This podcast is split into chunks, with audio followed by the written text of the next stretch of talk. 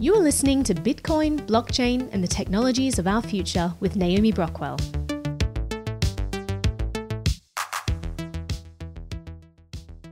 Apple markets itself as a privacy company. We shall prevail. They've differentiated themselves from other major tech corporations by prioritizing the privacy of their users and being very vocal about the lengths that they go to to avoid collecting data or anonymizing data that is collected. This includes letting iPhone users know when apps want to track them, processing your audio locally when you use Siri instead of shipping it to servers for processing, obscuring your IP address from scammy emails, and even providing a more private way for people to browse the internet. But at the same time, Apple does collect a lot of telemetry from its users, meaning data about how a system is being used. They also encourage you to link your Apple ID with everything you do. And they've for many years encouraged you to back up all your private data on your phone to a cloud server that isn't end to end encrypted, making that data accessible to others. Not to mention, there was a recent scandal where Apple wanted to be able to scan your phone for objectionable material. But Apple just made an announcement that is being hailed by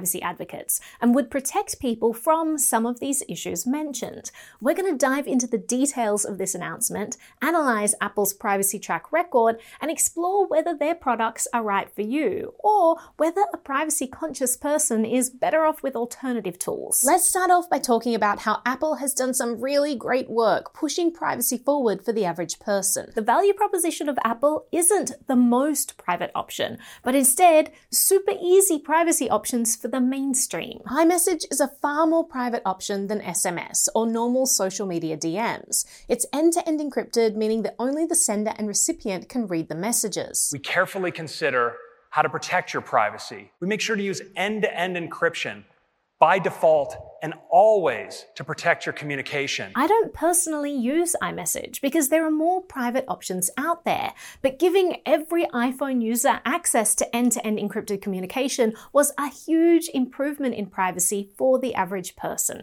that they didn't even need to think about. Apple Maps is another cool tool. We've done a piece before that explores just how much data Google is collecting from you when you use Google Maps. Apple, on the other hand, doesn't collect personal information associated with your Maps usage. They anonymize location services information like routing, traffic, and nearby points of interest, and GPS tracking in Maps is opt in rather than opt out. Apple also has a process called fuzzing, where rather than requesting a specific route, they send off multiple requests with multiple identifiers, which helps hide where you're trying to go. Information about where you've been is generated and stored locally on your device, and any information that is sent out to an external server is disassociated from your Apple ID and anonymized. Does that mean that Apple Maps is the most private tool? Of course not. You can instead use something like OsmAnd completely offline. But for the average person, having an easy online mapping tool like Apple Maps is a big step up in privacy from the most popular mainstream option, Google Maps, which is deliberately sharing and monetizing your data. They also notify users when apps want to track them. They added privacy labels to everything in their app store, and they offer private Relay, which is like a built in VPN for iCloud users that has some Tor like features in the way that it disassociates a user from their activity. I've always really admired Apple for popularizing the privacy narrative because I don't think privacy is something that someone should have to justify wanting. I've also admired how much they've helped the mainstream achieve better privacy. So now let's talk about some of the bad things about Apple with regards to privacy. There are many privacy experts out there who will tell you to avoid Apple completely. Collects every piece of data they are capable of collecting, including your location, IP address, browsing records, search history, app data, usage behavior, purchasing records, contacts, viewing, listening, and reading habits, phone, messaging, and email metadata, and that's just scratching the surface. We've already mentioned that they collect a lot of telemetry from users. Using a Linux build that doesn't do this is going to be a more private option than Apple or Microsoft in this regard. But Apple took a big blow to their reputation recently when they announced a plan to release a CSAM detection system or involuntary photo scanning that would try to match photos on a person's phone with a database of known CSAM image hashes from child safety organizations. Apple plans began to report iCloud accounts with known CSAM image hashes to the National Center for Missing and Exploited Children,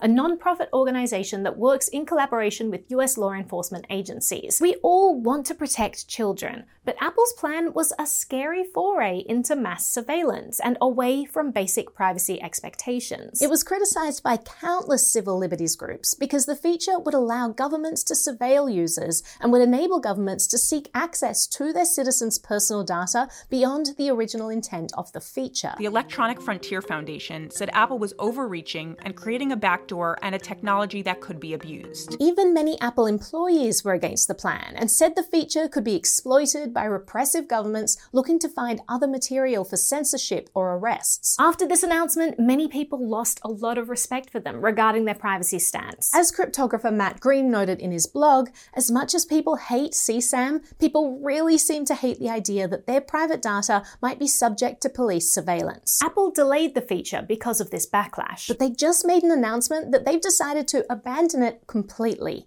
They just told Wired, we have decided not to move forward with our previously proposed CSAM detection tool. Children can be protected without companies combing through personal data. This is a huge win for privacy. It's worth realizing that these big organizations are never monolithic in their outlook. There's almost surely been an ongoing battle between the factions of engineers who approved of the scanning and those who didn't. And it boosts my confidence in Apple to see that those against it won out. But a big disappointment about Apple's privacy stance has been that they never added end to end encryption to iCloud backups. This is a huge deal because Apple goes to great lengths to keep so much data local and private on a person's own device. And then they hound users to turn on iCloud backups, which copies that data to the cloud where Apple and any potential hacker or government agent can get access. This includes photos, backups of iMessage chats, financial records. It provides a very intimate look into someone's life, and you're handing it off to Apple employees. You're trusting them not to share it with third parties, and you also have to hope that they won't get hacked, because if they do, then this is a treasure trove of information that hackers would get access to. As Fox Cahn from the Surveillance Technology Oversight Project said, for years, Apple has touted its privacy record while leaving its users vulnerable, particularly to police surveillance. Much of the data users store on iCloud is just a court order away from becoming a policing tool. They did try to end to end encrypt iCloud backups as early as 2016, but they later scrapped the plan. Reuters reported that it was due to pressure from the FBI. Apple has pushed back against FBI surveillance overreach in the past, most notably when they refused to undermine the encryption of their iPhones so that law enforcement could more easily access people's private data.